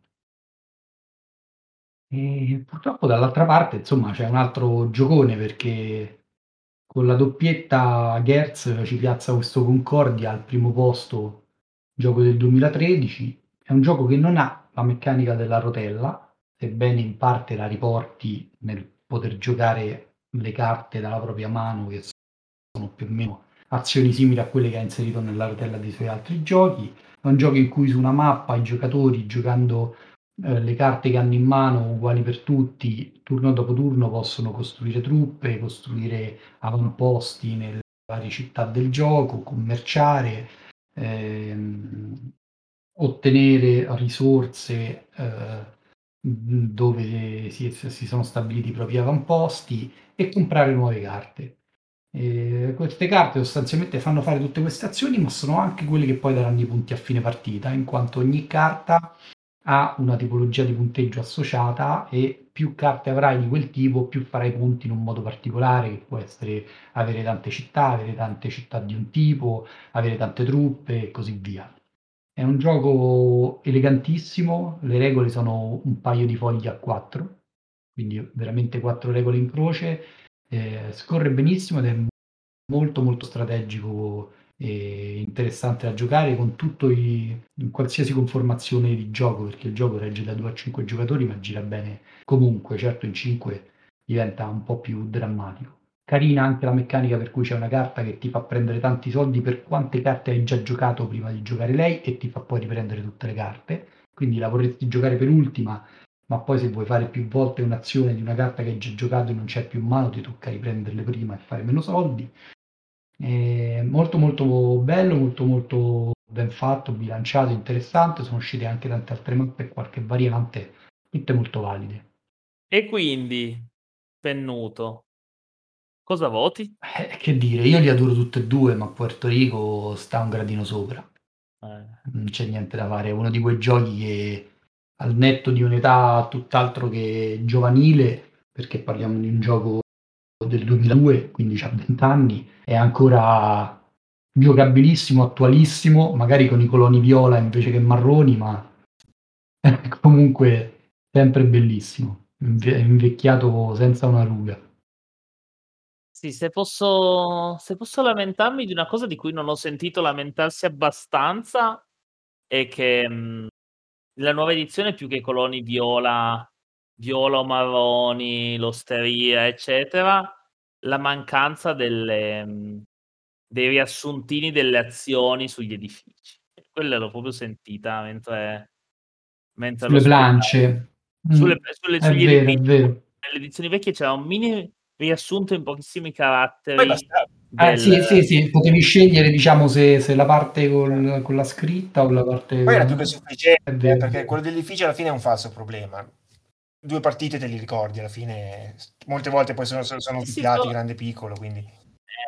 Eh, la difficoltà è Però, sempre la que- prima sì, sì, partita. quella, quella righettina lì bastava, era veramente più che sufficiente. Eh, aiutava i primi giocatori che erano alla partita. una- è un, po un, un- un male dei nostri tempi. Penso anche alla nuova edizione di Vanuatu. Eh, bella e tutto, ma cazzo, vuoi mettere sopra le azioni che azione è? Eh, Invece di dover, dover stare lì a interpretare. Scrivi viaggiare. Eh, Non è un problema se vedo una parola viaggiare o navigare. Vabbè, Eh, però Vanuatu è indipendente dalla lingua, Puerto Rico no, quindi Eh no, Puerto Rico. Mm. Puerto Rico nuovo, quello che abbiamo noi adesso in associazione, ha da un lato il nome dell'edificio in italiano e da un lato il nome dell'edificio in spagnolo. Eh, e per questo dire- è stato sacrificato il testo della regola dell'edificio, che è solo scritto sul regolamento. No, considerando quanti sono poi gli edifici è abbastanza grave in effetti. Io ho la mia edizione deluxe e me la tengo stretta, quindi non ho questo problema, però... Comunque quando, quando dei giocatori che avevano fatto la sera prima una partita con la mia copia, che era più vecchia, e in sede hanno aperto quella e mi hanno sono lamentati dell'assenza di edificio, ho detto adesso dovrei mettermi lì e stamparmi gli effetti degli edifici su una bella foglio di carta adesiva e incollarli uno a uno sul lato spagnolo. E poi per fortuna ho scoperto che su BGG c'era chi l'aveva già fatto e quindi ho solo dovuto stampare senza scrivere. e poi incollare un sacco di adesivi. Io ho fatto questo lavoro sulla mia vecchia edizione di Puerto Rico in tedesco. Mm. E Caspita. quindi l'avevo già italianizzata a suo tempo, poi la vendetti per la, la Puerto Rico Deluxe in italiano. Sì, sì, sì. Ma ci manca il voto di Darcy. Darcy. Ah, ma che Cosa poche dici? sorprese per Puerto Rico anche per me è un gioco clamoroso. Mi piange il cuore quando viene un po' sno- Allora, come tutti i giochi ci sta che possano piacere, eh, adesso non, non siamo qui a imporre nulla, nulla a nessuno. Però vederlo snobbato perché è bruttino, perché è vecchio, perché ha i colorini tenui, così mi, mi piange sempre il cuore, perché poi chi lo prova 9 volte su 10 capisce insomma che è un gioco che spacca i culi. Eh, ancora... Eh, sì. O per l'epoca la grafica non era manco No, male. infatti, insomma, c'è, c'è di peggio. Tutto il resto della produzione Alea. Però, Esatto. però no, no. Sì, diciamo che Ecco, ha un- ecco, se vogliamo un altro difettino, a parte quello della sedia, posto che sono sempre un po' restio a dire che è un difetto del gioco quando, eh, quando un gioco pre- non premia, cioè premia chi sa giocare a un gioco. Eh, è una condizione normale, io mi aspetto che in un gioco vinca chi sa giocare. Qui è vero, c'è il fattore del, insomma, di chi siede proprio dietro subito dopo, ma vabbè. L'altro difetto, se vogliamo chiamarlo difetto, è che è un pelino lungo da intavolare. Quando Sì. quindi so- eh, soprattutto alle fiere, ma anche se ti capita insomma di fare un- una partita insomma in casa, può essere un pelino lungo. Quindi, questa classifica la stravincono gli anni 2000, 15 a 5 sugli anni 2010. Abbiamo visto in qualche voto di nuovi l'ho regalato, ma più di tanto insomma non è che Sì, non eh, fare. 5 voti, vi siete, vi siete proprio sprecati. Che poi voglio dire, tutti e 20 erano veramente giochi di valore. Io forse su un paio proprio non è che siano tanto nel mio cuore, ma un paio su 20 direi che ci sta. L'altro, per essere pesi medi, perché poi ci sono le, le- le classifiche con i German e, e quelli gli American, eccetera. Qua direi che pesi medi American non pervenuti praticamente. Eh, ma penso per, per, sua, stessa, Beh, per sua stessa natura, insomma, del, dell'America, insomma. Di... Sì. L'American medio è... Dio, alta tensione, ripeto, due ore, tre ore tutte, poi dipende dai giocatori, quindi peso medio fino a un certo punto, però. Ebbene, Grazie mille per essere stati qui con me a fare questa puntata e aver espresso i vostri voti come richiesto dal pubblico di Radio Goblin.